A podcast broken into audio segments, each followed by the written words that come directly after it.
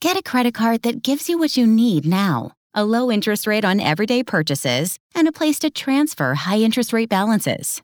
The PenFed Gold Contactless Card is our lowest rate credit card. You can even earn a $100 statement credit when you spend $1,500 in the first 90 days. Join PenFed, and together we can help you keep more of what's yours. Visit PenFed.org slash goldcard. To receive any advertised product, you must become a member of PenFed, insured by NCUA. The in-dash OLED display in the Cadillac Escalade has 38 total diagonal inches of color display. So why do we give it a curve too? I guess you could say we like to bend the rules. The 2021 Cadillac Escalade never stop arriving.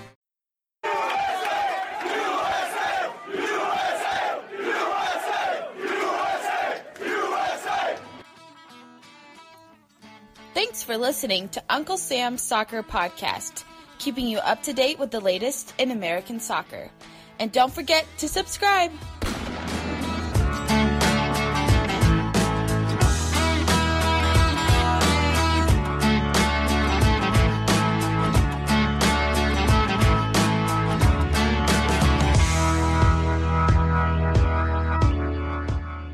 Hello, everyone, and welcome to Uncle Sam's Soccer Podcast. On this week's episode, we discuss Decision Day in MLS, and we look ahead to the playoffs. Plus, president and founder of Austin Anthem, formerly of MLS in Austin, Josh Babetsky, calls in to give us the Austin perspective regarding the news about the crew potentially staying in Columbus.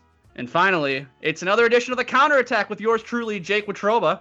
And make sure you follow us on Twitter at Unc Sam Soccer Pod. We always enjoy your feedback and comments, so continue to send them in. And don't forget, you can always find the show on any major podcast platform, including Spotify. We were recently added to Spotify, so if you get your podcasts on Spotify, make sure you follow us there. Now, let's get to today's show.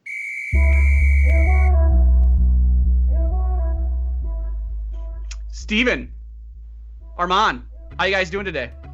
Doing wonderful. Let's go Red Sox, baby. Uh, my mic isn't working, so I'm doing pretty well too. Yeah. Yeah, you got you had some technical difficulties. Today. Oh man, I've had it all day. Um, it's it's been a rough, I guess, 12 hours for me and my podcasting career. But you know, I'm, I'm gonna make a big comeback. Big Before- comeback coming up. before we before we get into today's show, I just wanted to uh, call out Steven on Oh. something. Ooh, What? I just want to say that for all the times you've ripped on baseball in the past, oh my goodness. For all the goodness. time you've said it's dying, for all the times that you've said it's boring and unwatchable, I don't think. Uh, I, I, you know, if I was just meeting you for the first time today, I wouldn't know that you thought those things because supposedly you're the world's biggest Boston Red Sox fan. Oh, he loves the Red Sox, baby. Uh, Chris Sale, number one. Let's go. has not said a single thing about the Red Sox since I joined the show in the spring. Well, because the season is so long. Come on. Like uh, I'm not going to sit here and break down game 123. Well, no, you don't. You don't need to, but Well, 124. yeah, one twenty. I mean, but I just, I just find it funny that you know baseball's dying, baseball's stupid. But the last two weeks, you've been uh, dialed into, uh, dialed into the Boston Red Sox postseason run. Fine, I'm a pink hat. Okay, when it comes to baseball, yeah, I'm kind of a pink hat. I get it. I like the Red Sox. When they're in the playoffs, I love the Red Sox. Okay? That, that's how it is. Anyway, let's talk about MLS Decision Day. And Armand, you had some sort of party going on there. I mean, I just went to go watch the game uh, with some buddies. So yeah, I had like four or five screens set up. Uh, watched Dallas choke. Um, watched Seattle get a game winner. Watched the Galaxy choke. Um, it was pretty. I thought it was a pretty good decision day. I mean, you hate anything MLS related now, but What? You can't put those words in my mouth. No, he can. You're a Euro snob. It's okay. yeah, you're a Euro snob. Don't worry. You, you're reverting back to your roots. Armand's, Armand's an MLS fanboy, and Steven, Hey, you, only Chill care out. about Hop, Hop Sweet and uh, the Arsenal. Um, yeah, and the well, revolution, and the revolution. Don't forget Bob Kraft. No, you know what the funny thing is? I listened to the Revolution Revolution Montreal game today on the radio. Why? I wanted to take a nap. I figured I'd fall asleep. Nap What? football. Nap like football. What- That probably was really good nap football. I woke up. they I mean, scored. considering and then- that no one turns out for Rev, uh, I'm sure. I'm sure nobody turns out. Nobody turns out for Revs games when they're out of contention, right? So I'm sure it was just kind of just this. I bet you. I bet you eighteen thousand noise. showed up. Um. So quite a big a bit of stuff happened around the league today, guys. What do you think was the most surprising in regards to decision day? Was it the fact that the Galaxy uh, choked, or was it Atlanta choking the Supporters Shield? Ooh. DC I mean- United hosting a playoff game after they were literally at the bottom of the league, like halfway through the summer. That- I mean, for me, I would have to. I would argue the biggest moment in decision day was when uh, Seattle scored their game winner in the 93rd minute, and they jumped from the four to getting a bye. I think that was massive. And now that they're what like on, they're on they're on 59 points of the second seed in the West after that garbage start. I think we were talking about it, Steven and Jake, how bad they were at the beginning, and now they keep up. They won 14 of the last 16 games. Ten straight years in the playoffs impressive. too. they're they're a true they're a true franchise that's modeled on success. I, and I thought like that, especially that last second goal by Ruidiaz. I mean, come on, that was that was fun and impressive.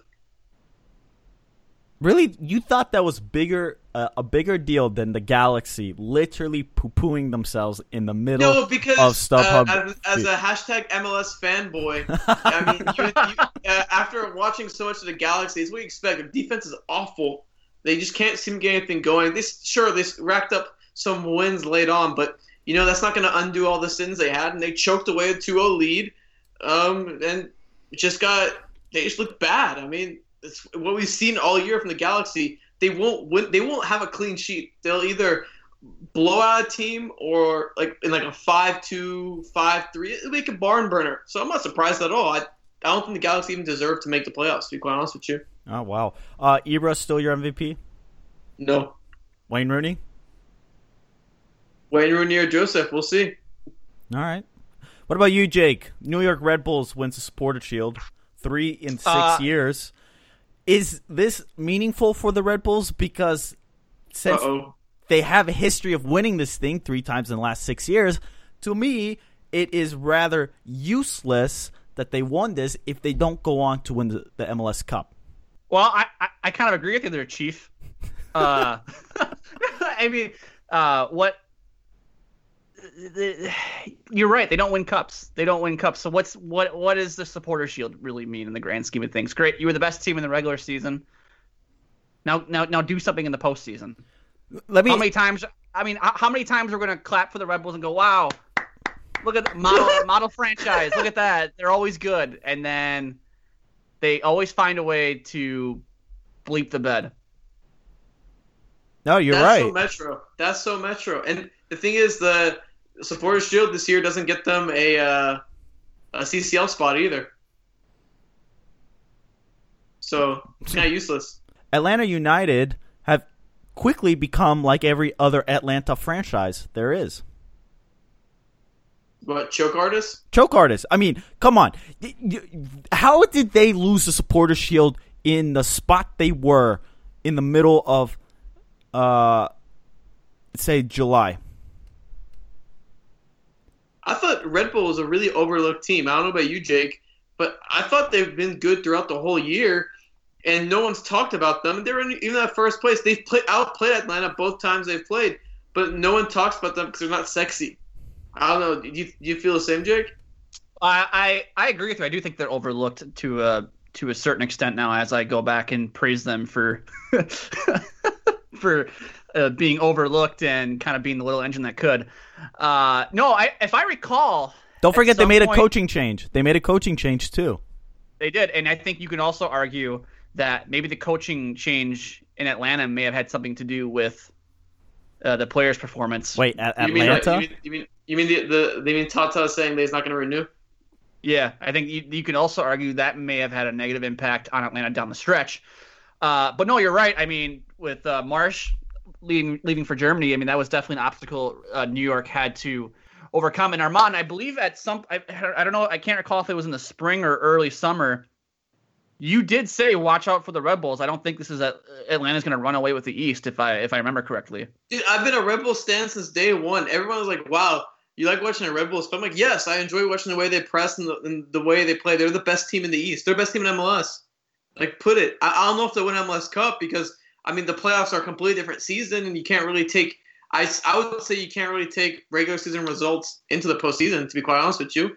But I think they're the best team in MLS, and I've been saying that for the longest time. And I think the performance was for me was uh, I want to say it was back in April or something when they beat Atlanta the first time three one. That was I think the performance for me where I was like, wow, this team is gonna win, can win MLS Cup, and is better than Atlanta United. Just that's just my hot sports take right there. Red Bulls do shatter the seventy point mark. At seventy. Yeah, they're the most points in MLS, right? MLS history. I, I just want to say before uh, I also I want to praise Atlanta again because I think they had a really nice season. if, Wait, when you I, look at the point totals, when you look at the oh, point nice, totals, I nice. think they had a really nice season. Oh, okay, I get it now um, for all you listeners out there, I don't know what is going on on today's episode, but NYCFC sit third. They did win today. They they got a couple goals in the bag. With Patrick Vieira changing, it seems like the coaching change has negatively impacted the blue side of New York. Meanwhile, the coaching impact on the red side in New York didn't really make all that big of a difference. Well, I mean, if you look at it, for me, I mean, the thing is, the NYC Atlanta game was actually really good. I mean, looking ahead, if NYC can knock out Philadelphia, which, I mean, they beat them today three one, right? Like they, they they did pretty well. I would I would say, I mean, I don't see them. I don't think they're better than Atlanta or Red Bull. I think the only team out of that six that can really compete, or out of that group of four outside of Atlanta and Red Bull that can compete with them is DC. I think DC, Steven, you keep making this joke, or like I don't know if you're joking or serious, that DC and Seattle will play. But hey, man, it's, I did say that. it's looking really likely. I mean, I hate to be that guy, but DC's red hot. Seattle's red hot. I think DC is the only team that can knock out the Red Bulls in Atlanta. The, to be honest with you, the only thing that slows down, I think, Seattle and DC is the fact the playoffs are stretched out for like 40 days. There are these pauses in it, and I think that could potentially slow them down. Now with DC, I think Wayne Rooney is no doubt your MVP. He's completely turned around the club.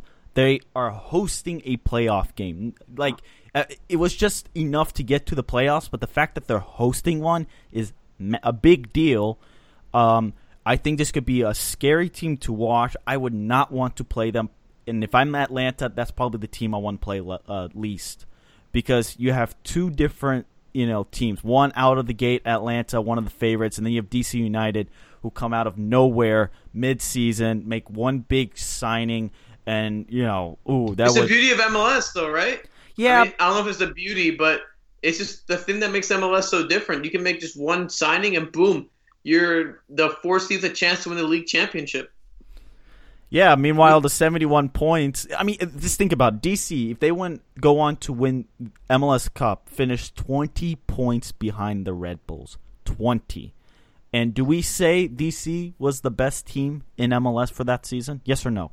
Does MLS Cup reflect the best team of yes. that season? In, in in popular culture, and I would say in everyone else's mind, in our minds, yes. Jake, does MLS Cup the winner of MLS Cup reflect who, the best team was over the course of the season? Yes. Is that, that that's the question we're asking here? Yes. No. no, because it's like look look at it. But, who, but Jake, who do you remember? Oh, okay, yeah, the team who hosts the trophy. Well, obviously that's going to be the case in any scenario. The team who hosts the the trophy because they're the one who gets the the, the grand right. moment of celebration and all that stuff. But you can't look at me in the eye and tell me that if Philadelphia Union wins MLS Cup this year, we're gonna go, wow, best team in MLS this year, I guess, Philadelphia Union, or if Real Salt Lake, Real Salt Lake with their you know negative three goal differential and finishing with 49 points, who needed a utter a miracle collapse from the uh, LA Galaxy at home to get into the playoffs. You can't look me in the eye. Real Salt Lake wins MLS Cup and goes best team, man, Mike Petke. that he coached the best team in MLS this year, man. That was the that was the best team. Come on, don't, does that make MLS that. flawed, or does that make MLS Yes, just? that makes that makes, but but that's any that's any pro sport in this country. no, That's I any pro sport in disagree. I think NBA I typically reflects it. The NHL it's a crapshoot. Baseball, yes, I'm and the, and the NHL's a crapshoot, so the best team doesn't always win in the NHL. yeah, but the football, National Football League, I think the best team typically goes on to win it for that no, I, particular what, season. what? What about your Patriots that lost to the nine and seven Giants that were the sixth seed in the NFC that one uh, in There are exceptions to the rule, Jake. Well, that's what I'm saying.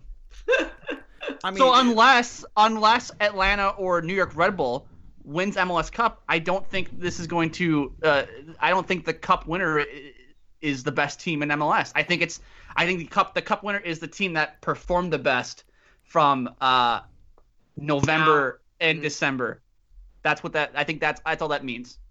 Like I said, if Philadelphia Union win MLS Cup, are you guys gonna come on the show in mid-December and say, you know what? Looking back in the season, man, that was a good Union team, man. That that they were one of the best teams in MLS. What do you got No, against you're not Union, that. man? Because they have 50 points. You could say the same thing with Real Salt Lake. These aren't good teams. You aren't gonna. These teams they aren't gonna advance far. You know this. Especially Real Salt Lake. I should be picking on them more so than Philadelphia Union. Yeah, stop picking on my Union, man. does That's who do you think MLS wants to win this MLS Cup? Like, is it in the best interest for one of the big teams to go on to win it? Say a Red Bulls, Atlanta, a Seattle. Oh, dude, they would want Atlanta to win it, no? Atlanta or LA or Seattle, one of those three. Uh, you get Atlanta, DC, keep I think- base. I think DC would be a good one. You know, Yeah, it's It probably. LAFC, Seattle, DC, NYCFC, Atlanta. That's probably who they want to win. Well, Red Bulls.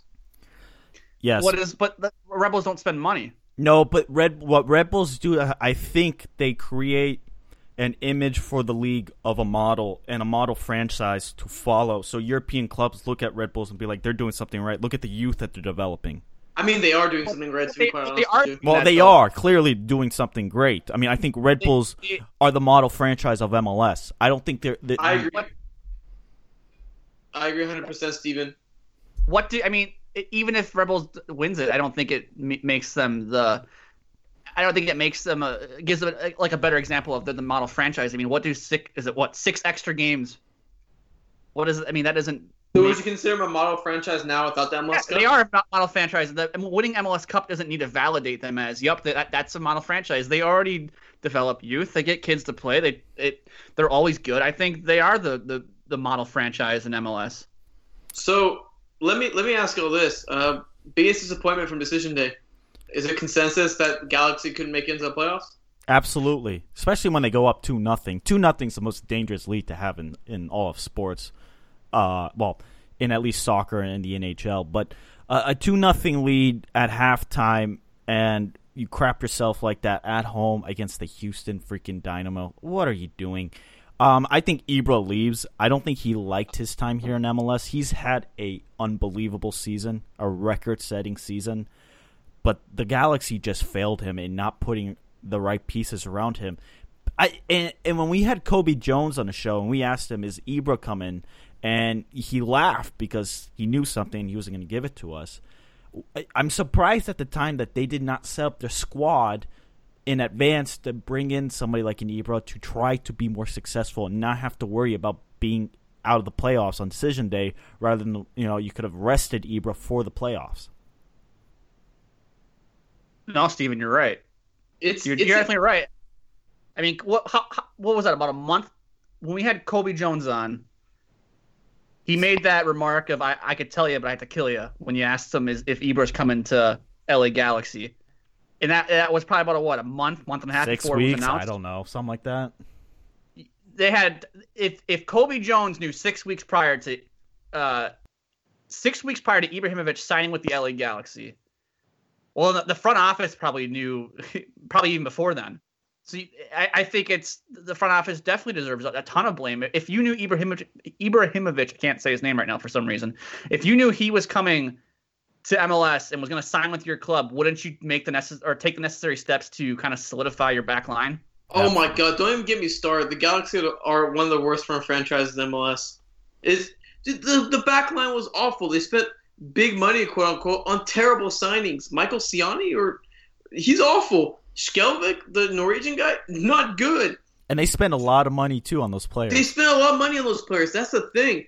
So I mean, you could throw money at something and expect it to you know get better, but these guys are terrible. And then you had the Dos Santos brothers playing like crap. Giovanni playing awful. They need to sell Giovanni. They just need to blow that thing up and actually build a contender. I mean, I would start by going after Boca Juniors coach Barros Schelotto, um, beat him, uh, try to entice him over Atlanta. Don't go after Greg Berhalter. Come on, like that guy almost missed the playoffs. Like it's it, it that's what that's my disappointment. like just just for the just for the memes. Uh, if the crew had missed the playoffs and Berhalter was announced as USA coach, I thought it'd be hilarious and a sad state of where U.S. soccer would be. But man, the Galaxy need to be more ambitious. They just thought Ibra, you know, it can just change their like save their team. Well, wait, wait, wait, wait. Pause there for a second. Let's look at Wayne Rooney's situation and Ibra's situation. Did DC United build a team around Wayne Rooney and the thoughts of him coming? How how does how does a how does Wayne Rooney come to DC United and literally drag the club from bottom of the Eastern Conference to the fourth seed? Meanwhile, Ibra goes to LA, the LA Galaxy, who were probably mid-table on the playoff bu- bubble when he came, and mm-hmm. somehow they missed the playoffs. Like we, there should be an analysis on what the front office did when they brought in a superstar like this. And well, was yeah. was Ibra's ego in the way of the Galaxy while while Wayne Rooney's team uh, first philosophy? And I'm not saying Ibra's a bad teammate, but he had a lot of baggage coming around. Like that's a tough situation with all the Hollywood, all the late night show stuff, all the flossing he did on the James Corden, Jordan, whatever the show is called. Is there a situation in which front offices look at these superstars and go, I don't know if I want them on my team because of all the baggage that they bring? With Rooney, though, it's kind of. I would say Rooney enhanced the players on his team. Does that make sense? Like, Lucho Acosta wasn't a bad signing when they got him, but he really brought the best out of him. I think Arriola, especially, uh, uh, Karius, Durkin, they've all been pretty solid. With the Galaxy, I feel like just threw Ibrahimovic into the lineup, if that makes sense. They kind of messed around with Ola Kamara being a wing uh, when he's not good at being a wing at all. He's better at being a forward. Uh, Dos Santos has been on the low and it's been terrible. I don't know if they're really building around Rooney, and I don't know. If, I don't think Zlatan's ego got the way. I think just the Galaxy had a bunch of uh, miss, uh, miss, like not matching parts and it was kind of just like a messed up puzzle, and they were just trying to fit things that weren't there. Uh, no, yeah, no doubt. Uh, Jake, hold on your thought. We're gonna take a quick break here, listeners, and we'll be back with some playoff talk.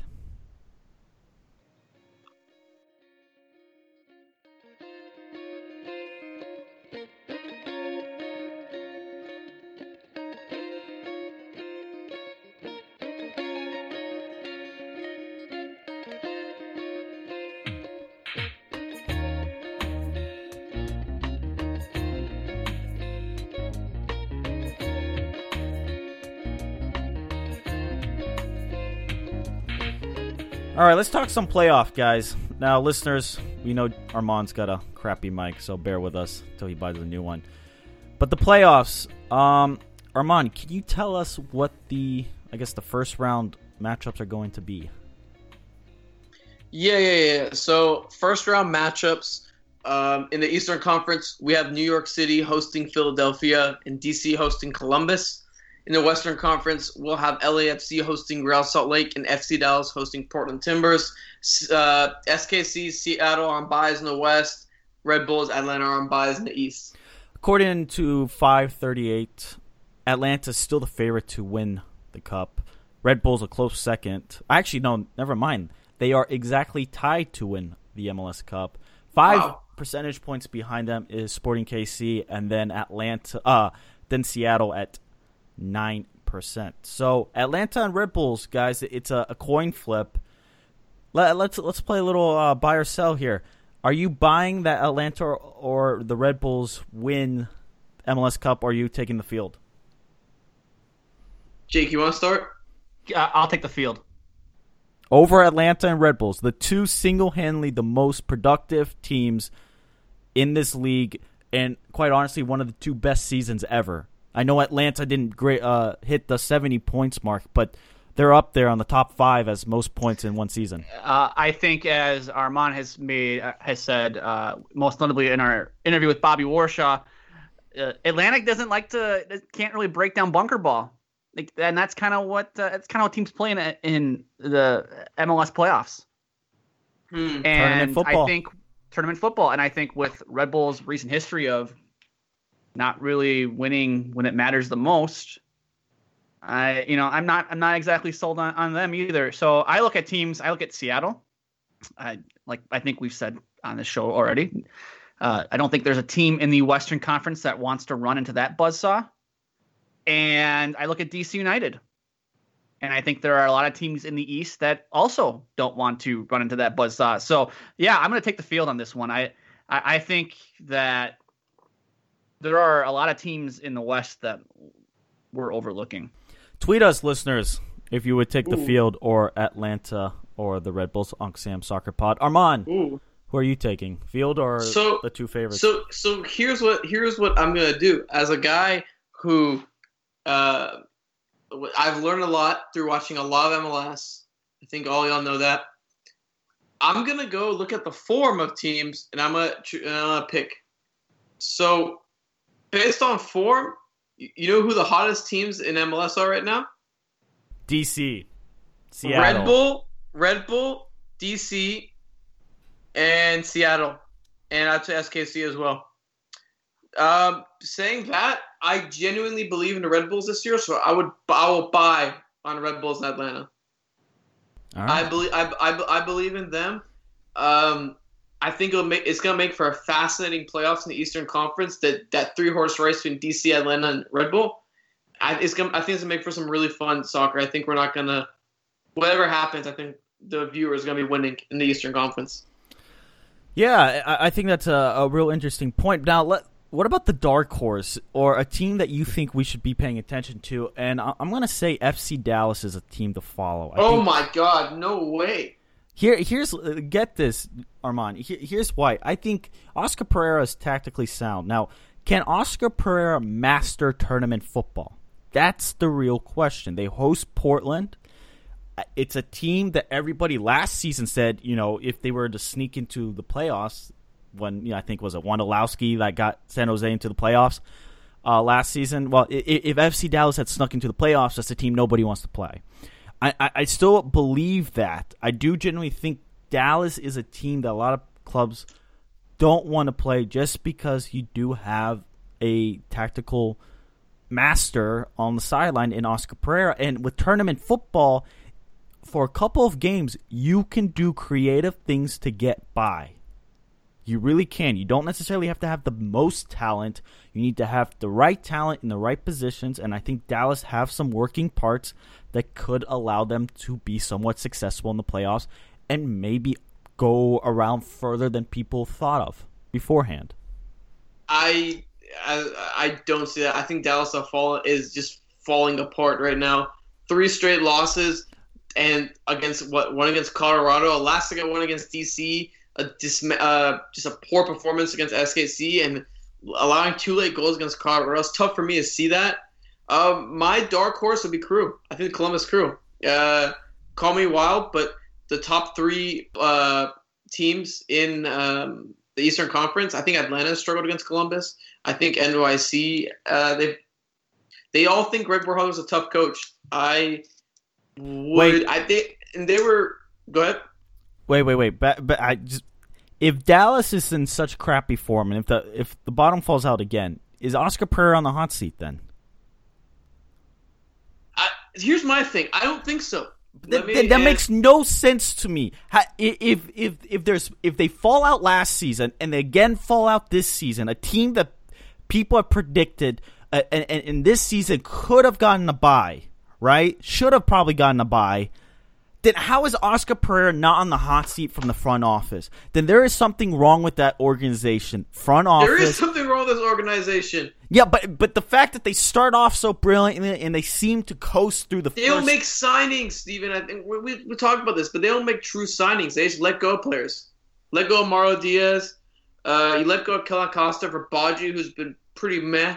You let go of these guys. You don't bring in adequate replacements, or you don't play the adequate replacements that you have brought in. So, you know, when teams like Seattle are buying Ruidiaz, uh, when teams like Red Bull, you know, they're they're calling up the Red Bull two uh, players, you know, getting them some minutes, cons- they're consistent good. When teams like DC are getting Rooney, when other teams are making some sort of impact move, Dallas isn't doing that. That's part of their issue. Just my quick thought. Well, I still think they're a dangerous team to watch in the playoffs, just because Oscar Pareja has some sort of sense of what he's doing with tactics. Now, Jake, dark horse. Well, Armand kind of stole my touchdown call there. I was going to say the Columbus Crew just because it, you know, just based off of last year, it looks like a Greg Berhalter uh, managed side does very well in tournament football. But I guess for for sake of this segment, I'll throw out another team. Uh, let's go with the LAFC. Ooh. Uh, Yeah, Yeah, it's not Bob a bad Bradley. name. Bob Bradley's manager. I mean, uh, Bob Bradley's been, been a very successful manager um, throughout his career. He's won, you know, he won an MLS Cup with the expansion side Chicago Fire, albeit 20 some odd years ago. Um, 98. but yeah, 98. Uh, but you, you just look at LAFC; they have all the attacking talent up front with Carlos Vela and uh, Diego Rossi, and then on the back line too, you got Walker Zimmerman back there holding things down for them as well. And one key thing to look at, I think, w- with teams when it comes to MLS Cup is how how do they perform on the road? LAFC, and granted, it's not it's not gla- it's not a glamorous record, but seven, eight, and two. They have shown they can get some wins on the road. Which you know, looking at say the Columbus Crew, for example, three, nine, and five. So I'm going to circle LAFC as my Actually, team to watch. great point. Um, uh, Jake, who has the best road record in MLS? Uh, it looks to me like Atlanta does at 10, 5, and two. Who's got the second best? Looks like New York Red Bull, eight, five, and four. Uh, okay, just round us the top five. Well, it's a little. Uh, it would probably be uh, Atlanta, Red Bull, um, SKC and Seattle. SKC, Seattle, LAFC. Uh, do we know that for a fact, or are we just That, speculating? Yes. We're just Yeah. kind of. We're. I'm looking at the stands right now. That I'm sounds about eyeballing right. it. And, and and the other thing too about about LAFC is they have a pretty good home home field advantage there at uh, Banc of California Stadium with the uh, 3252 supporter section. So I think they're they're a team you should keep your eye on. Yeah, no, I, it's interesting to look at the road and home splits because MLS playoffs are different and, and it's over two legs. And this is something that FC Dallas falls in the trap of is that they are always typically on the road as a higher seed, and this happens across the league. The you know you go you play on the road first, and then you play at home. Well, you know the home team typically has that advantage. So if they can get a two nothing lead, then you're chasing in the second game, and you're the higher seed, and you somehow have home field advantage, and you're already down.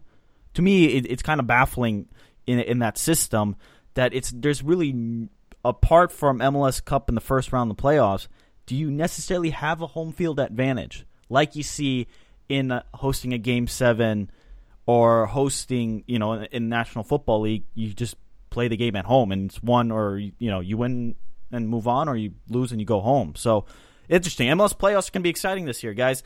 All right, before before we get to Josh Babetski, let's give uh let's put our tinfoil hats on and let's predict the match on December eighth. The the match to play for MLS Cup. And Armand, let's begin with you. Oh wow, we're starting with me. Um, I, I'm gonna go Red Bulls, Seattle Sounders. Jake. I also will go Red Bull, Seattle Sounders. I too will pick Seattle to represent the Western Conference, but I think DC United is just a team of destiny. Wayne Rooney is going to show everyone up. Uh, we're going to have to write 12 million apology letters to him, particularly Jake and Armand. You can begin. Uh, I know you already began a couple weeks ago, but continue writing those apology Sure, letters sure. as as he's going to go on to MLS Cup. But it will be, in fact, Seattle that lifts it. So yeah, MLS playoffs. Who really knows what's going to happen because it's such a crapshoot? I guess it's some of you love it, others don't. For that reason, we'll see. But up next, Josh Babetski.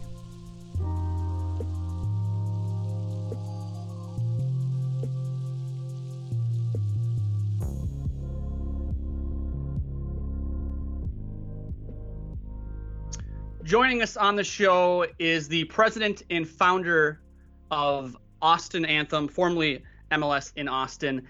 He is Josh Babetski. You can find Josh Babetski on Twitter at Quixado. That's Q U I X A D O. Josh, how you doing? Doing well, doing well. Thanks for having me back on the program, Dan. Yeah, not, th- thanks for joining us. Thanks for joining us. Uh, let's let's dive right into this. Um, can you give us your thoughts on the news that came out of uh, Columbus two weeks ago with the crew potentially being sold to a local ownership group, eh, while Austin uh, will will still get a, a club under Precourt Sports Venture? Um, I think in one word, premature. Um, I think in two words, uh, premature but hopeful. Um, I think it would be great if that came to fruition, but I think it's uh, way, way too early in the game for the, the victory lap that it's you know being presented uh, uh, online and apparently in some circles in, in Ohio. Were you surprised by the news? Um, I mean, I think so because it's not, it wasn't really well-rounded news. You can definitely tell there was an error. You know, our assumption is the Columbus partnership leaked it in some way, shape, or form, trying to, you know, generate some some awareness that you know they were trying to do something um, after you know many months of silence. You know, clearly it looked like the league uh, and the parties involved weren't ready to talk about it and say anything. And um, just given the size and scope of a transaction like this, um, you know, it just seems like it was really, really too early to kind of have that large public conversation, which has kind of been deemed like it's a done deal. But um, I think there's a lot of risk in it, and it could be far off. But um, I mean, hopefully it happens. On the Austin side of things, Josh, we had you on in August. You were really confident that there'd be an MLS team playing in Austin come 2019. Are you still confident that it's going to be 2019, or are we looking more realistically like at a 2020 or something like that? Um, it's like a decision matrix chart. If the Haslam deal doesn't happen, or all of a sudden Columbus can't pony up uh, a stadium site that uh, the league will pro- sign off on, um, I think 2019 happens if they move the roster and basically just you know relocate the crew, which was kind of assumed what was going to happen. Um, I think if the deal has legs and there's really strong indicators uh, of a stadium site and that the deal you know is going to happen, um, I think then Austin probably moves to 2020 or 2021, uh, and then that we just stay with continuity of a team in Columbus. Um, so I think it really kind of depends on how some of this this stuff plays out. Um, so I'm, I would say I'm less confident that 19 is going to happen, but more comp, uh, 100% confident that it's going to happen and a team is going to come to Austin, whether it's 2019, 20, or 21. Are you are uh, just kind of building off of the, the last question Armand just asked? Are you disappointed then that there won't be there, there there potentially won't be a team in Austin in 2019, or is this kind of just hey we we're gonna get a team and whether that's next year or the following year, you know, you Yeah, MLS think- is coming to Austin. Yeah, I think it's the latter. I mean, when I had originally drafted what I guess has become known as the Pelican Brief of the speculation back in February of 2017 that Columbus was a, a flight risk, um, you know, our thought had been timing would be somewhere around 2022. So, from my perspective, I'm, I'm still well ahead of the curve that I thought it was going to take for a, a club to settle in here in Austin, Texas. Um, so it's not really a matter of disappointment. I mean, you know, if a, another city is able to kind of keep uh, a club going, if that means that we're waiting another year or so, that's fine. And it's even better for us because then it's it's a kind of more of a clean slate. You know, it's our team from the get go. It's not this other team that really came from somewhere else. Um, even though, like on paper, technically we're still going to be the the MLS franchise, and I guess Columbus would be the expansion uh, slotted team. So it's kind of like a weird San Jose Houston thing, except it could be backward where the team actually stays there as an expansion and the relocated team takes a couple of years to actually start playing. with the with all with all that's going on, um, we've seen the the Austin supporters group kind of uh, I guess vilified. I think is the right word um, by on Twitter, on other modes of social media. Um, do you feel like now with the news that hey, Columbus is still going to have their team, Austin's going to have their team as well, uh, potentially? Uh, do you guys see yourself not really as villains amongst MLS fans anymore? Well, I mean, it was always a small group anyway. I mean, you're always going to have the keyboard warriors from, you know, big soccer who, uh, you know, think they've got the whole system figured out. And, you know, they have their expert plan for pro rel and how things are all going to work. Um, so there's always some level of that. Um, I mean, even if, you know, there hadn't been no relocation, there would be other cities than just, you know, talking smack. Um, I think it does provide the opportunity now that um, there's going to be a little more time and a little more reason to talk about the Austin side of this whole saga and this whole story. Um, and you know, and hopefully there'll be some uh, there'll be some more awareness and some more investigative uh, looks, you know, into just you know really the the issues and challenges with efforts that happened in Columbus through efforts and challenges that happened out here um, in Austin. Uh, we never we were never really worried about it. Again, it was always kind of like a small group of fans here and there. The the couple of yellow towels uh, uh, or scarves, you know, being you know swung around in various places, which apparently triggered some people the last time I was on the program. Um, and you're always going to have some level of that. Uh, but you know, I think it's the the outcome is probably going to work out best for everyone. So um, you know, I'm sure that'll dial down some of it. Do you think this starts a national rivalry between Columbus and Austin, or do you think people just don't care now that Columbus are staying? Because the last six months, kind of, you know, to, to go off what Armand said and what we've been discussing on the show is well, the last six months, there's kind of been this hatred between, I guess, maybe a lot of MLS fans, particular Columbus Crew fans, against the Austin fans. And it could be more of a natural rivalry rather than what Jakes likes to call these forced rivalries that you see in the league. Um, I certainly think there'll be a more organic element to it, right? Because there's always going to be that, well, this could have played out a lot differently um, kind of aspect to it. Um, so, and I'm hopeful to, because yeah, you you know you, you see a lot more of these kind of created rivalries rather than organic ones, and I, I think certainly this one would fall into that um, category. I hope um, you know, I think it's a good thing for Columbus too, because you know now they're going to be all that scrutiny that was going to be shown to Austin around performance and seats attendance and things like that for relocating a team is now going to be put on them. Um, you know, we're going to take advantage of our first shot at MLS, so they damn well better take really good take care of their second opportunity because it's not going to be a third. And now you've got you know these twelve thousand pledge pledges of season tickets and you know all the all the, the huff and bluster of a, a you know uh, of a community, you know, and they're rightly in the passionate effort to, to save a club. Now they're going to have to deliver on it. Uh, Josh, uh, th- I saw this kind of roll through my Twitter feed a couple, I don't know if it was yesterday or, or two days ago. Uh, can you give us your thoughts on the Circuit of America's petition to have a public vote on the McKalla place?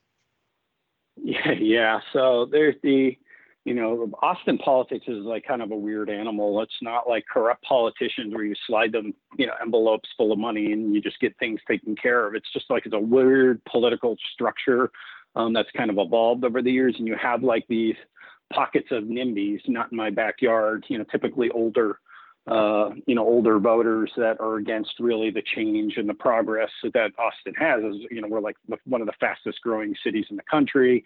You know, we're on the top of every top of list. But if you lived here for 40 years. You know, some of the some of that change hasn't been as uh, welcome. So there's a small group that is, um, you know, kind of against any kind of real progress in the city, and that's they're kind of protesters for hire. Uh, and they had stopped the kind of a zoning development program to modernize the city a little while ago. Um, so apparently, the, Circuit of the Americas um, uh, people behind that have, you know, basically bankrolled them uh, to create opposition. And initially, it was this dark money. Um, but a bunch of our members had been digging into this for months. You know, we tried, we even sent it to the press of like, you know, you guys really should or they have, you know, sent to the press. We should, you know, you really look into this kind of thing. And I guess, you know, they just they decided to go out and say go public with it because it was already pretty well known and more people were starting to report on it. Um, it's, you know, it's just it's under it's unfortunate and it's shady. because um, it's really, really um, denying them an opportunity to create have the greater soccer fan base here in Austin support potentially USL and MLS. And it's really now it's kind of just they really set fire to that.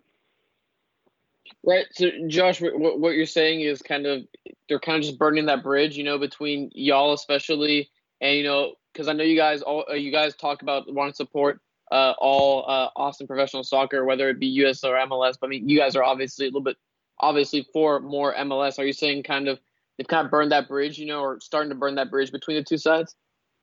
Um, it seems to be that seems to be their their tactic and their their position. Um, I will, you know, we had a, our, team of, uh, actually, we had a large uh, group of supporters go out and support the women's UT soccer match the other day in their big, the Red River rivalry uh, on the soccer pitch a few weeks ago. Um, you know, we're, we're all involved in lots of different soccer organizations across town. Most of our members belong to an EPL or a Liga MX uh, SG in town. So we're, we're very well integrated. And obviously, yes, our focus is on the MLS club. Um, and our ideal is we support all soccer uh, here in Austin. But when you have an organization that's actively trying to undermine that goal, um, it's very hard to um, have the soccer community then reciprocate that support back. Uh, Josh, one, one last question before we let you go. Um, I don't know about you, but to me, it, seems like we might finally be at the, the finish line in terms of this Columbus Austin FC saga. You, you might disagree. Uh, I'm, I'm, not sure, but to me, it kind of seems like we're, we're, at that end now. Um, I know you've mentioned that this has kind of been a five year process for you, uh, trying to get a team to Austin. How does it feel to see that it's finally coming to fruition? Um, I mean, it's it's been exciting. Obviously, it's been tumultuous. there's, there's been a lot of twists and turns along this saga, but um, you know, I think the, myself and our team uh, and our membership are, are, very optimistic about the the future and we're having. You're you're absolutely right about our our fifth anniversary will actually be the day after the MLS final. Um, we've annually uh, thrown a watch party for the MLS uh, Cup match, where we also do a charity drive for Toys for Tots since it's in December, um, and we'll also be celebrating our fifth anniversary as an SG. Um, so there is a lot to celebrate. Um, I think to the question of being at the end of uh, this saga, I- am hopeful. Like I, am hopeful that something gets done in Columbus. I think the timing is really going to determine whether or not that roster comes here in place for a while, or they continue uh, to play out in Columbus, even if maybe all the deals aren't, you know, the I's aren't dotted and T's aren't across. And, and I think that would be great. I mean, that's still a win. Um, Austin is absolutely getting an MLS team. Uh, whether it's we wait another year or two for it is, is a, a, I'm fine with that concession. If another city is able to kind of hold on and keep their team, I just hope they they take uh, good care of it. Um, I'm what I'm hoping that is everybody that was for Save the Crew should now be for Austin FC because um, absolutely their destiny is tied to Austin, Texas. Um, there is no way PSV is giving up their rights to an MLS club without having uh, uh, Austin 100% secured by both the league and the city. Um, there doesn't seem to be any drama here with the, the paperwork getting done. Um, I believe the deal's contract's done, but there's like a resting period before they can actually like close on it. Um, but you know, if if the people of Columbus are, want to be uh, uh, want an end to the PSV era. They should all be rooting and cheering for uh, MLS to finally announce Austin FC uh, officially because that is that is the milestone that stands in front of them, uh, welcoming a new era of ownership, uh, theoretically with the, the, Edwards and Haslam group, uh, and you know, and hopefully another 20 some years of of soccer within Columbus. Well, Josh, just wanted to thank you, but I, I, I just had to throw this question out there out of the two Texas teams, which city does Austin hate hate more, Dallas or Houston? San Antonio. uh, no, actually, totally, I totally forgot those guys were down there during all this saga. like, um, um, you know, I don't know. Um, probably Frisco, just because it's it's even more of a pain to get to because you have to go through Dallas and yeah. get always get get all the way to South Oklahoma uh, to get there.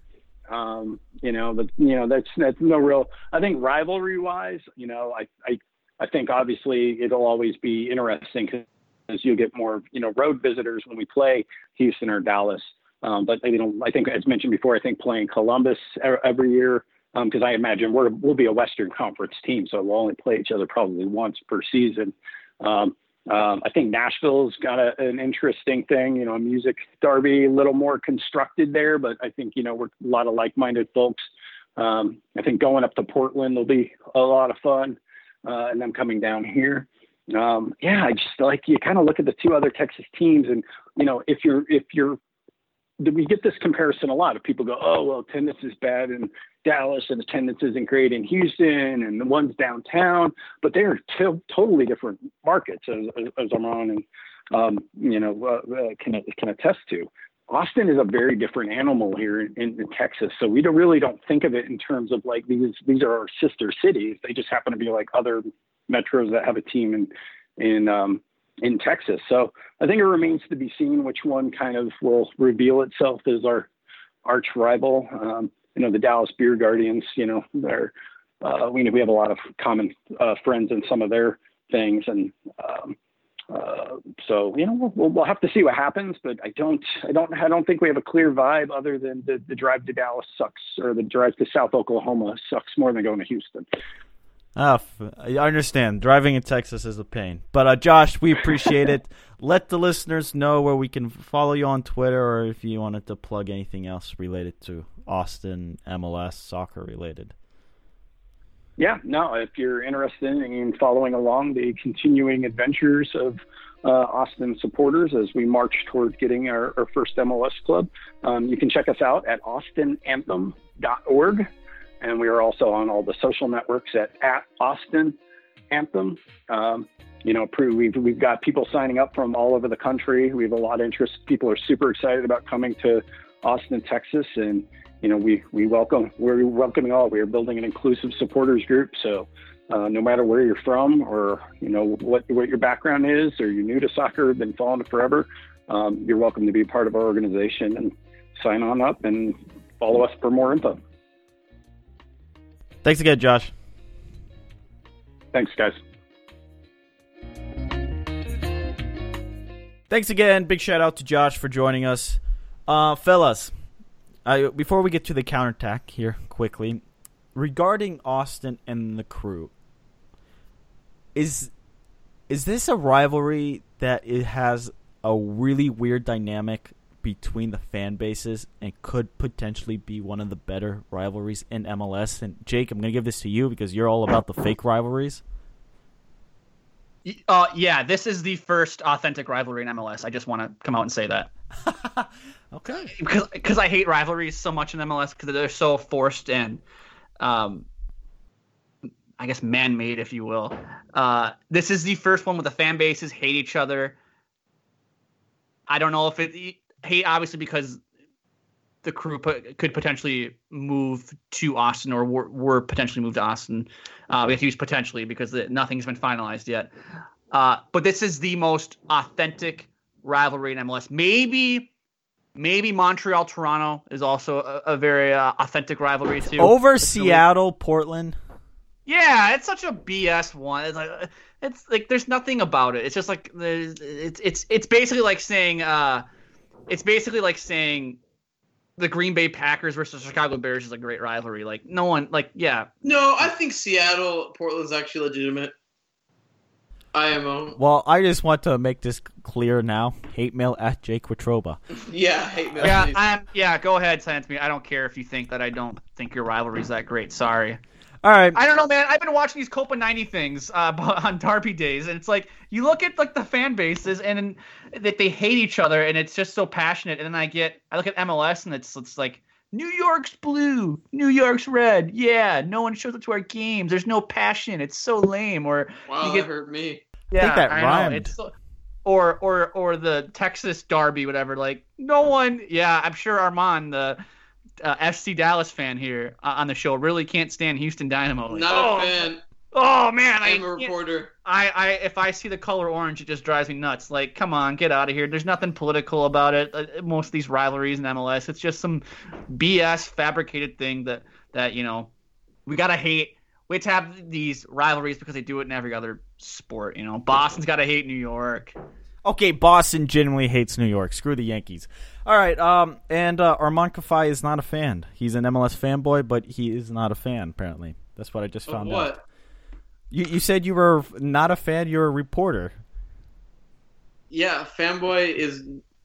Yeah, I'm a reporter. Fanboy is Jake's name for being a nerd. He's an MLS fanboy, is what he is.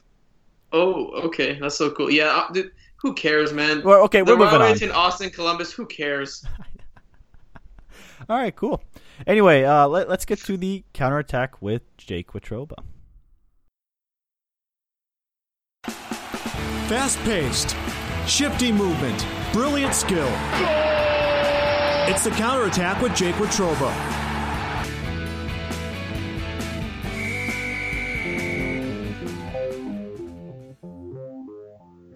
All right, boys, it's counterattack time here on Uncle Sam's Soccer Podcast. We got three topics for discussion today.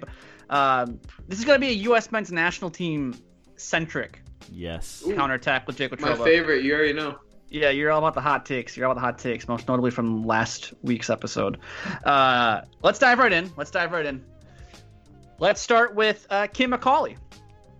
Uh, Kim reported on her Twitter account uh, on October 26th that she has confirmed that there have been five managers not interviewed for the U.S. men's national team job. They are as follows Peter Vermes, Oscar Pareja, Jesse Marsch, Tata uh, Martino, and Juan Carlos Osorio.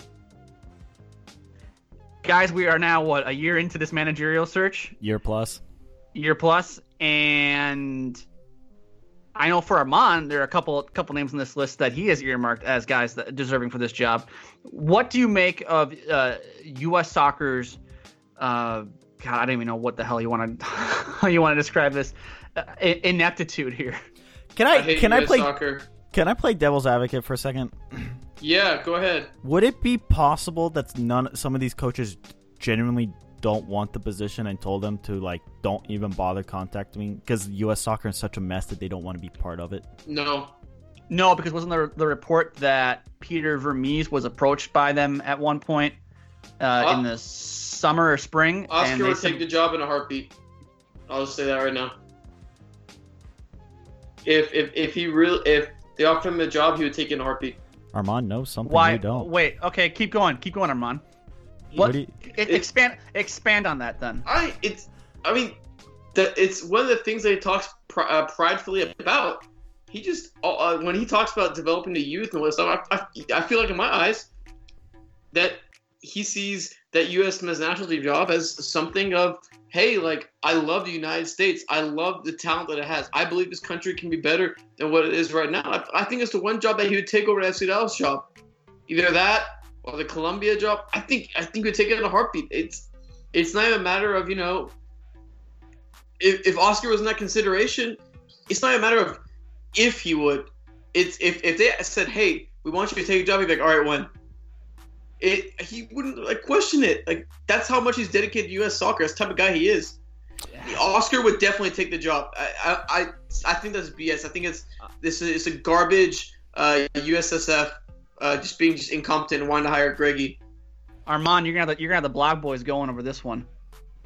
Wait, what? They, I mean, it's pretty obvious that he wants the job. No. I don't know. I'm not. Is there it- to I- I don't- think it's, I think it's don't obvious that he wants the job. I think it's I, the way he talks. Everyone wants him to be the coach of U.S. soccer, um, and I feel like he'd be a good one too. I mean, just my hot sports take. Oscar would be a change, be different. No, he would be a great coach because he's bilingual and knows how to cultivate talent. Well, yeah, knows how to exactly. work- A change. He'd be different. less. He'd be different. he knows How to work with less because it's FC Dallas team. They're not the most expensive team on the thing. Oh, they spend a little bit of money on this. They spend money on not the best players. He's worked with a limited budget.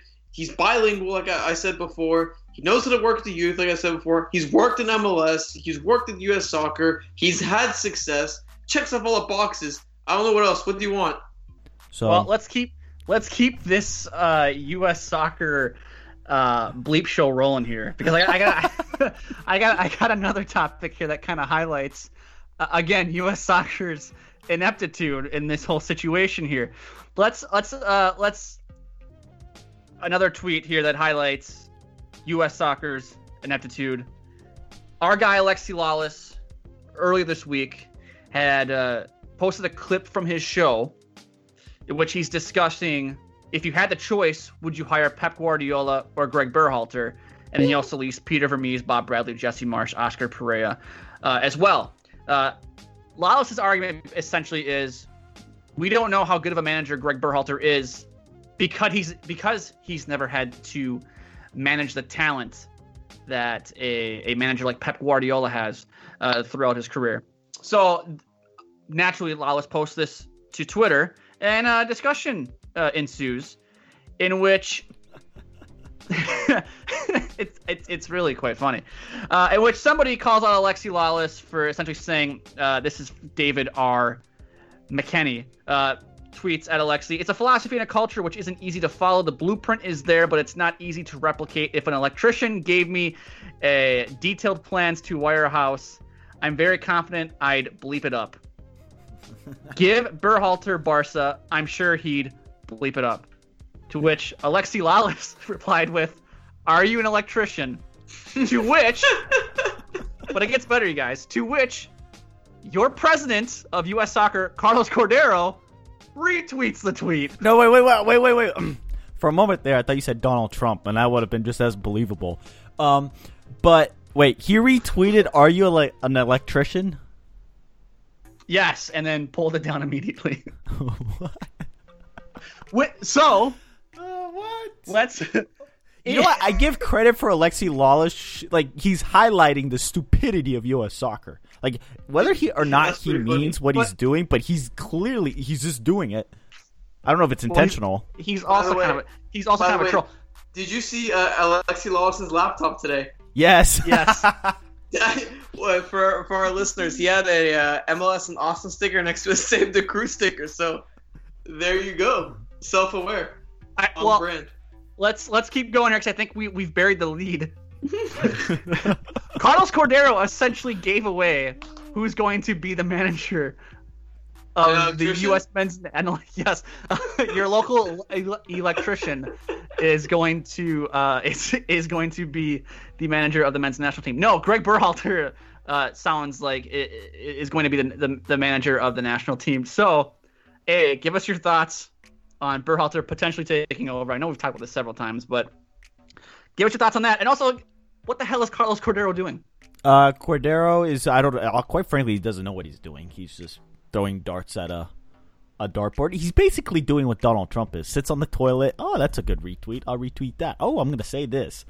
Um, so that's what uh, Carlos Cordeiro is doing, taking uh, a lot of example from the highest office in the United States, and then um, Mr. Greggy Berhalter, whose brother might be the what position is Jay Berhalter running for? Is he going to be taking over Dan Flynn's Yes. position? Which was it the chief something or I don't know what the hell Dan Flynn is. Armand, do you know? Do you, what's his official title? Isn't he the CEO of U.S. Soccer? Sure, let's go with it. I hate Dan Flynn. Sorry, Dan Flynn. I don't know you, but my U.S. my U.S. Soccer's really screwed up. Um, yeah, Greg Berhalter. I think we've been talking about it for like three months. He's given a coach or something like that, right?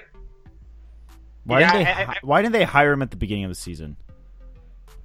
I love that we waited a year to hire an MLS coach. I love it. Hook it to my veins. Uh, I believe by I the way, Dan Flynn is chief executive and secretary general, who's gonna plans on stepping down. So I love it. Just hook it up. I don't know, guys. Imagine waiting a year for an MLS coach. Yeah, imagine waiting for Greg Berhalter, who almost missed the playoffs today. Mm. this segment Almost- has gone almost. as great as U.S. soccer is being run. Wow. All right, well, let's move on then. Wow, that's terrible. I got I got one last one last topic for you. It's not even really U.S. men's national team related. I'm just gonna I'm just gonna kind of force it, um, and see if I can. oh Uh, no, Like I, I I think I think I can tie this back into the national team. no, you can't. Yeah, I can. Watch me. Gyasi Zardes scored his 19th goal today for the Columbus Crew. Do you think he's our solution at right back? All right, well, that wraps today's show. Just asking for a friend, most notably Bruce Arena. Sigi Schmid. Oh, Jiggy Schmid. Anyway, listeners, you can follow us on Twitter, Unc Sam Soccer Pod, at Armand Kafai, at Jake Watroba, at Steven Jodder. And we'll be back next week with a brilliant episode with another great guest. Shout out to Josh for joining us, giving us the awesome perspective. Uh, give us nothing but five star ratings because that's quite frankly all what we want from you. But uh, send us your thoughts on Twitter. We love the hate mail. So until next time, bye.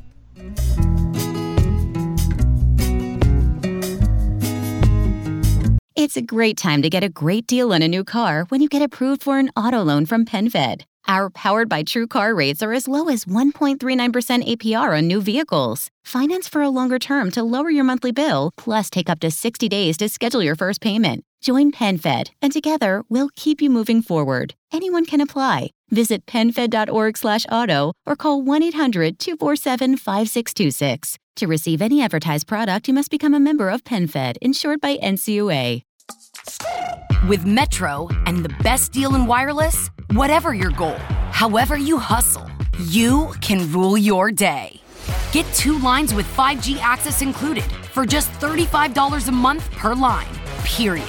With taxes and regulatory fees always included, so you know exactly how much you pay every month. All on America's largest 5G network at no extra charge.